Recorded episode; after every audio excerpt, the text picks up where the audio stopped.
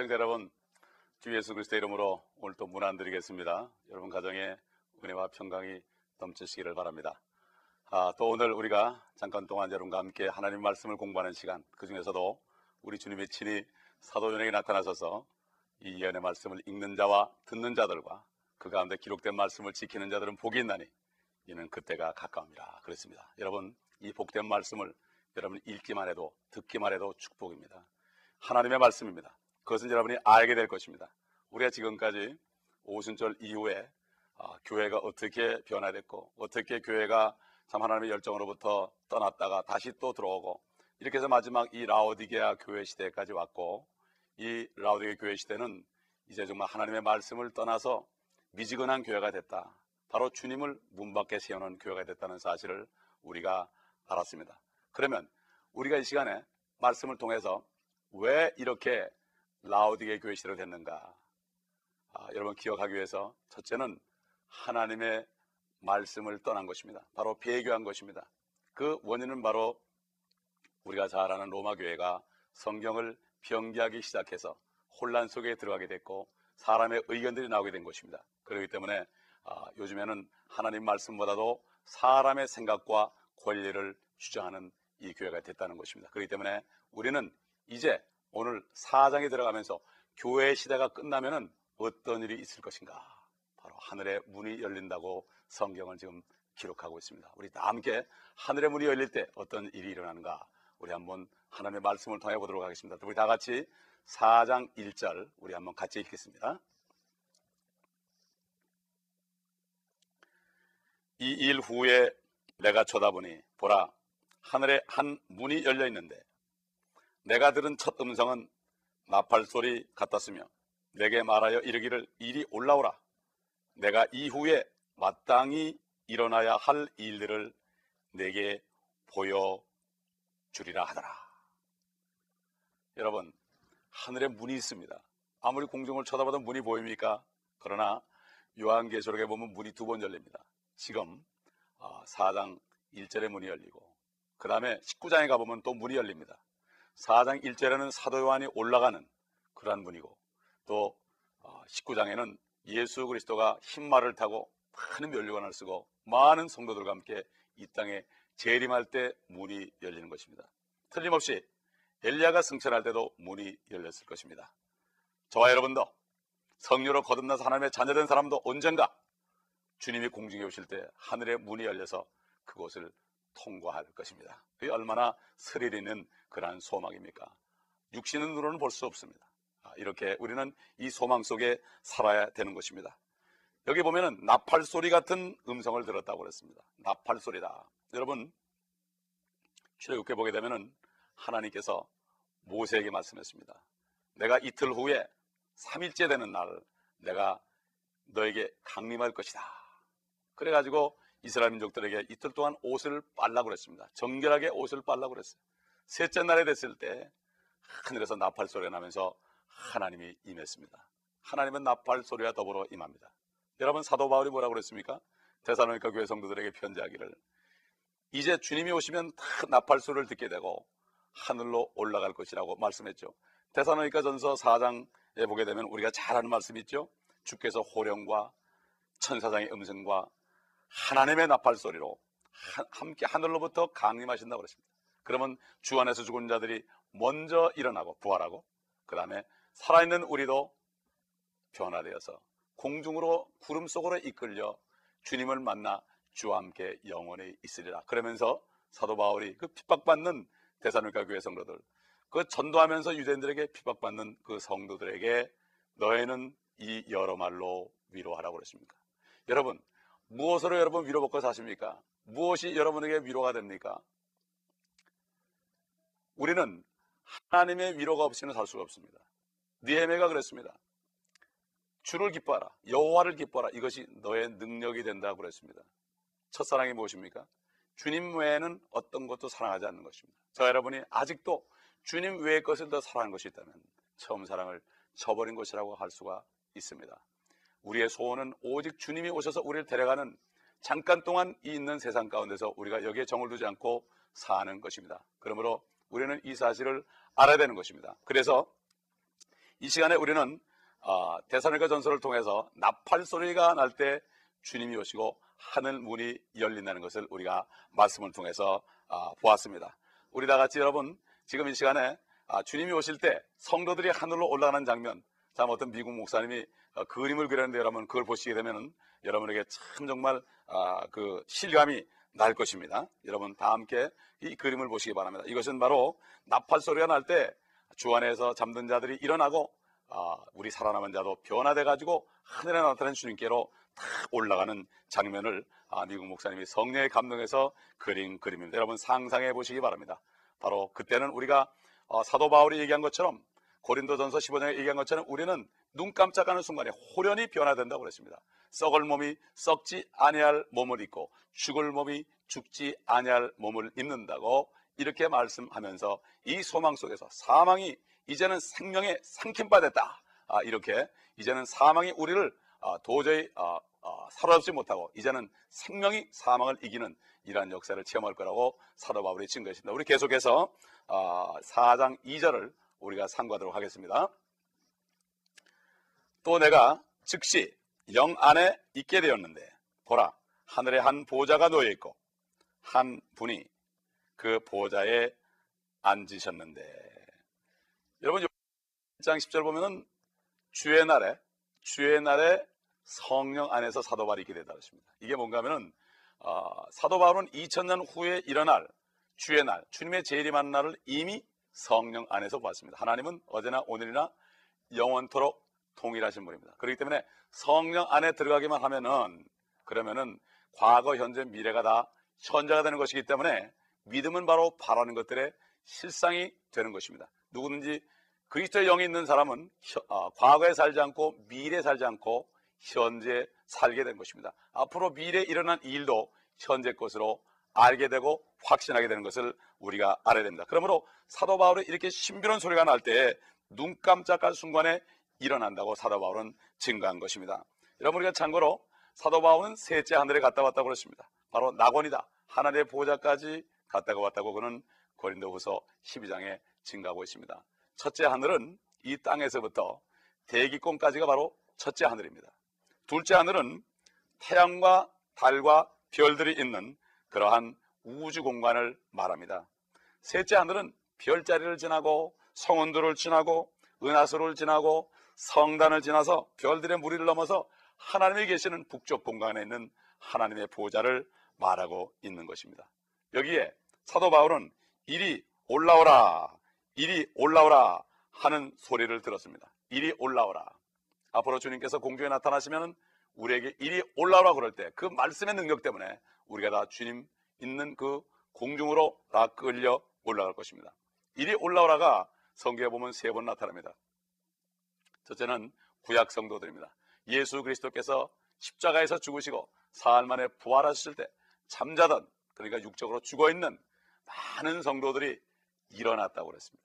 일어나 가지고 그들의 부활된 몸을 거룩한 성 예루살렘에 가서 보였을 때 그 로마의 백부장이 증거하기를 참 저는 예수 그리스도는 참으로 하나님의 아들이었도다. 저번에 말로 정말 하나님이었도다.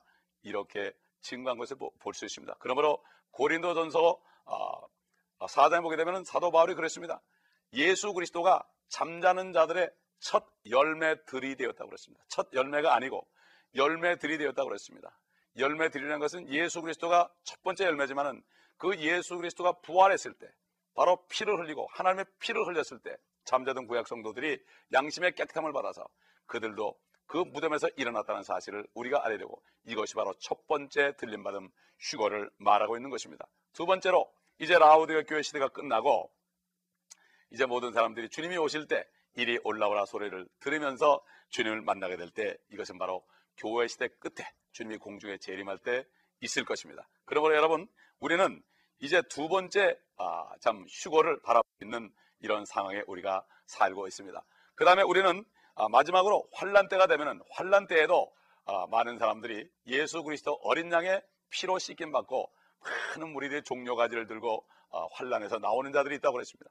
또한 14만 4천의 이스라엘 12지파의 사람들이 있다고 그랬습니다. 이런 사람들은 환란 때에 휴거되는 사람입니다. 그러므로 이것을 우리가 세 번째 수확이라고 합니다. 우리는 바로 두 번째 추수되는 사람들입니다. 얼마나 축복된 사람입니까? 우리 다 같이 이 시간에 요한계시록 계속해서 4장 3절을 보도록 하겠습니다. 앉으신 분의 용모가 벽옥과 홍보석 같으며 그 보호자를 두른 무지개는 에메랄드 같이 보이더라. 또 보호자 주위에는 스물네 좌석이 있는데 내가 본 그 좌석들에는 흰 옷을 입은 스물네 장로가 앉아 있고 그들의 머리에는 금으로 만든 연류관을 썼더라. 여러분 하나님의 보호자 지금 그림을 그렸지만 얼마나 상상할 때 아, 스릴 있고 흥분됩니까? 우리는 그 보호자에 올라갈 것입니다. 지금 우리 눈으로 보이지 않지만은 이제 하늘 문이 열릴 때 우리도 그 문을 통과해서 올라갈 것입니다. 바로 사도 요한은 앞으로 주님이 오실 때 휴거되는 성도들의 모형인 것입니다. 그러므로 사도 바울은 가장 주님께 사랑받았던 그러한 제자였고 그를 통해서 주님께서 이 놀란 광경을 보게 했고 이것을 그대로 증거한 것이 바로 요한계시록 말씀이니 이 얼마나 귀한 말씀입니까? 이 하늘의 보호자를 보고 증거한 것.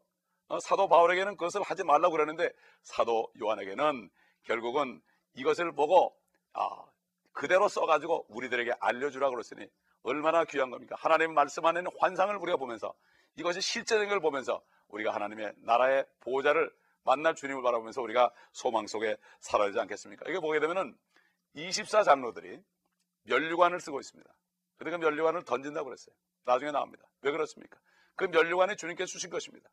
그 면류관은 자기들이 받을 자격이 없습니다. 왜 24입니까? 바로 24라는 것은 이스라엘의 12지파의 12지파의 배수죠. 그렇기 때문에 유대인이나 이방인이나 누구나 예수 그리스도를 영접한 사람은 다 같이 하나님의 자녀가 되기 때문에 바로 12명은 유대인을 대표하는 사람들이요. 또 12명은 아, 이방인 그리스도인을 대표하는 사람들이요. 그렇기 때문에 열두 사도와 열두 지파를 얘기하는 것입니다. 이렇게 해서 누구든지 예수 그리스도를 영접하게 되면 이렇게 하늘의 보좌에 올라가서 주님이 주신 면류관을 주실 때 우리가 한 것은 아무것도 없고 모든 것이 주께로 왔다고 주님 앞에 던지게 되는 것입니다. 아, 그래서 어, 스물네 장로들은 바로 그러한 사람들이다. 우리가 다시 아, 조금 밑에 내려서 5장을 보게 되면은 5장 9절을 보겠습니다. 거기 보면은 이 사람들이 무슨 얘기를 하는가 우리가 볼 수가 있어요. 여기 5장 9절에 이렇게 말씀합니다. 이는 죽임당했던 주께서 하나님께로 각 족속과 언어와 백성과 민족 가운데서 우리를 주의 피로 구속하여 그랬습니다. 각 족속과 언어와 민족과 이렇게 해가지고 주님의 보혈, 예수 그리스도의 보혈로 구속하여 이렇게 구원받은 사람들이 결국 대표하는 무리들이 24 장로인 것입니다. 여러분 옛날 이스라엘 사람들은 이스라엘 사, 이스라엘 민족들은 죄를 지을 때마다 짐승을 가져와서 짐승을 가져와서 그들의 죄를 어, 대신 그들의 짐승의 피를 흘림으로 그들의 죄를 다 가져갔습니다.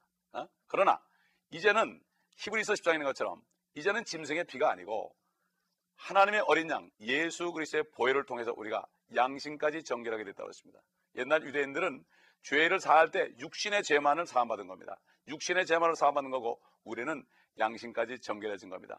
그렇기 때문에 구약시대 성도들은 어, 죽었을 때 그들이 천국으로 올라지 못하고 아브라함의 품으로 열조에게로 돌아갔다. 무덤으로 돌아갔다고 그랬습니다. 그러나 예수 그리스도 하나님께서 이 땅에 오셔서 죄 없는 피를 흘리고 하나님의 피를 흘렸을 때 그 피가 양심까지 정결하게 해서 그들이 무덤에서 올라온 것을 우리가 알아야 됩니다.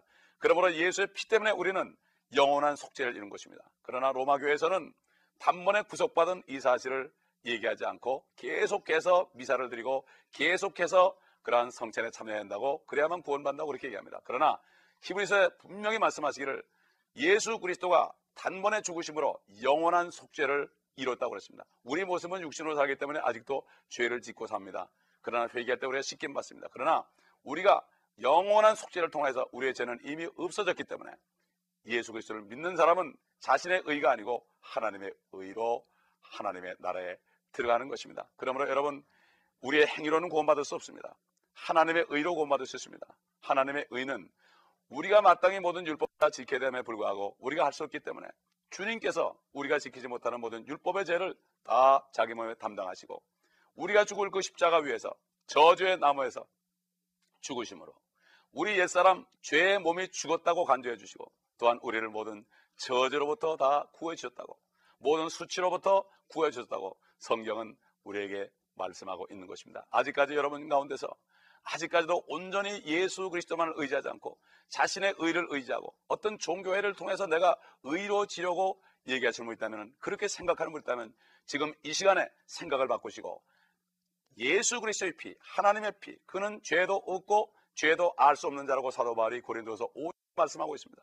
죄도 없고 죄도 모르는 순전하신 그리스도의 보혈, 하나님의 피 때문에 우리가 그 피를 힘입어서 죄를 용서받고 씻김 받은 것을 우리가 깨달아야 되는 것입니다. 그렇기 때문에 이런 사람들은 절대로 지옥으로 보내지 않고 하나님의 나라로 보내는 것입니다. 그렇기 때문에 사도 바울이 이렇게 예수 그리스도를 영접하고 천국 생활하는 사람들을 가리켜서 바로 성령 안에서 의와 평강과 희락의 삶을 산다고 그랬습니다. 의가 무엇입니까?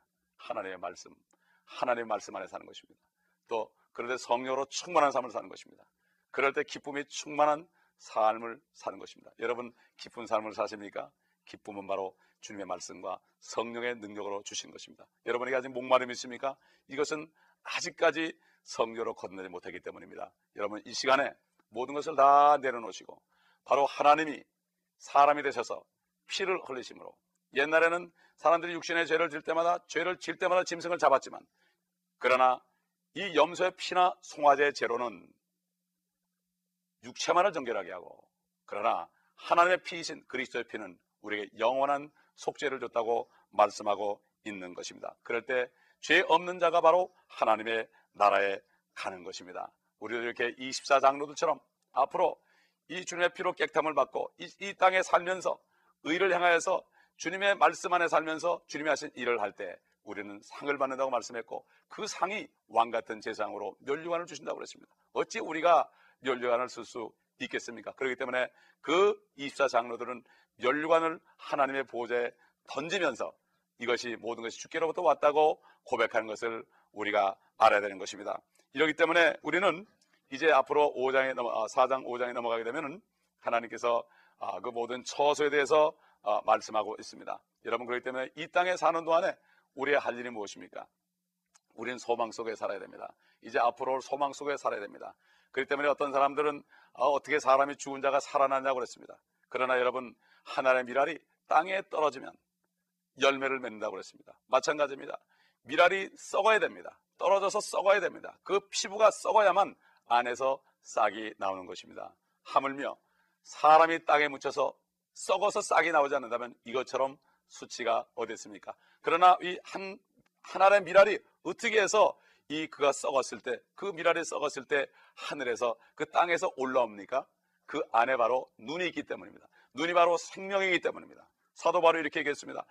너희가 거듭난 것이 썩어질 씨로 된 것이 아니라 썩지 않고 영원히 있는 하나님의 말씀으로 되었느니라. 바로 하나님의 말씀은 너에게 전한 복음으로 된 말씀이라고 증가하고 있는 것입니다. 복음이 무엇입니까? 누구든지 예수 그리스도가 내 죄 때문에 십자가에 죽으시고 사흘 만에 살아나실 것을 믿기만 하면은 그 말씀을 믿을 때 주님이 내 안에 들어오시고 말씀의 씨가 생명이 내 안에 들어오실 때 나를 살리는 것입니다. 그러므로 성령으로 인을 쳐 주신 것입니다. 그러므로 예수 그리스도를 영접함으로 성령으로 거듭난 사람은 영이 거듭난 사람은 죽어서 땅에 묻혀도 육신이 썩어도 주님이 오실 때 생명의 눈, 영원하신 눈, 일시적인 그러한 눈이 아니라 영원한 생명, 성령 안에 말씀 안에는 영원한 생명의 눈이 나와서 우리가 부활하게 되는 것입니다. 그렇기 때문에 이런 사람들은 이 땅에 사는 동안에 이제는 생명 안에 살면서 절대로 죽음을 두려워하지 않고 경고하고 흔들리지 말고 하나님의 일을 열심히 하는 이 자리에 서야 되는 것입니다. 바로 이것이 우리의 할 일인 것입니다. 이 세상도 정욕도 다 지나간다 그랬습니다. 사도 베드로가 그랬죠. 옛날 아, 선자 이사의 말을 인용해서 모든 육체는 불과 같고 그 명예는 불의 꽃과 같고 풀은 시들고 꽃은 떨어지지만 하나님의 말씀은 영원토록 있다 하였도다. 우리는 영원하신 하나님의 말씀을 붙잡아야 되고 하나님의 말씀에 있는 약속을 붙잡아야 됩니다. 모든 사람은 거짓말쟁이고 하나님만 참되다 그랬습니다. 여러분 누구의 말을 듣겠습니까? 사람의 말을 듣겠습니까? 하나님의 말씀을 듣겠습니까? 여러분 이 시간에 결단하시기 바랍니다. 이제 하나님의 말씀, 의의 말씀을 붙잡읍시다. 그렇게 될 때 여러분은 영원한 축복 속에 들어갑니다. 지금 이 시간에, 지금 이 시간에 우리가 함께 기도할 때 정말 우리의 모든 죄악을 주님 앞에 고백하고 정말 하나님의 말씀 외의 것은 전부 거짓말이라고 했으니까 하나님의 말씀 진리의 말씀을 받아들이고 이 진리의 말씀을 먹고 그 말씀 안에 거하면서 소망 속에 살 때 주님이 이리 올라오라 하는 이러한 말씀을 앞으로 우리도 들을 것입니다. 이 얼마나 멋있는 얘기가 되겠습니까? 셋째 날에 주님이 오실 것입니다.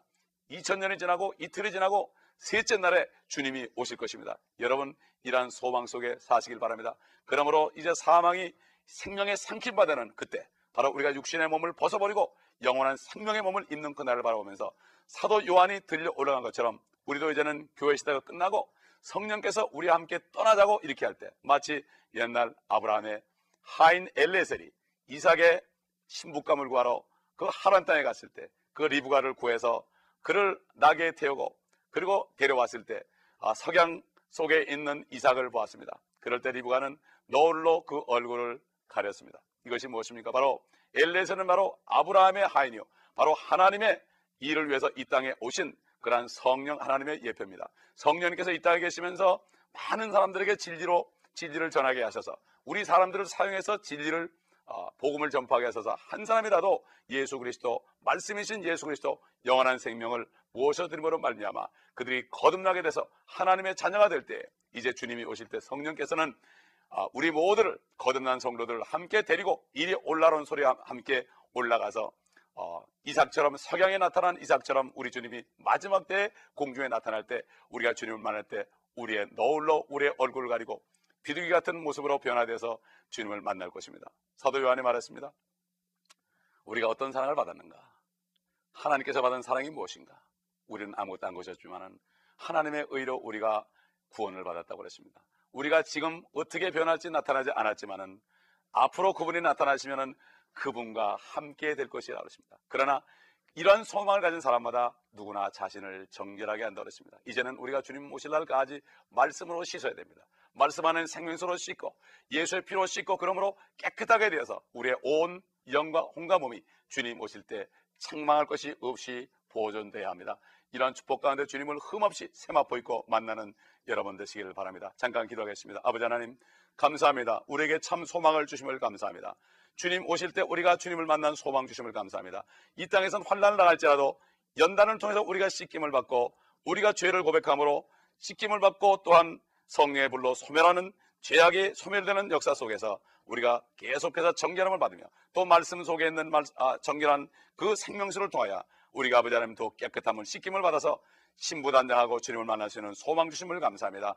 아버지 주님 오실 아침이 가까운 때 우리가 이제는 정신을 차리고 의의 말씀 안에 거하면서 의와 평강과 기쁨, 희락 속에서 천국 생활을 하다가 주님 만날 수 있도록 도와주시옵소서.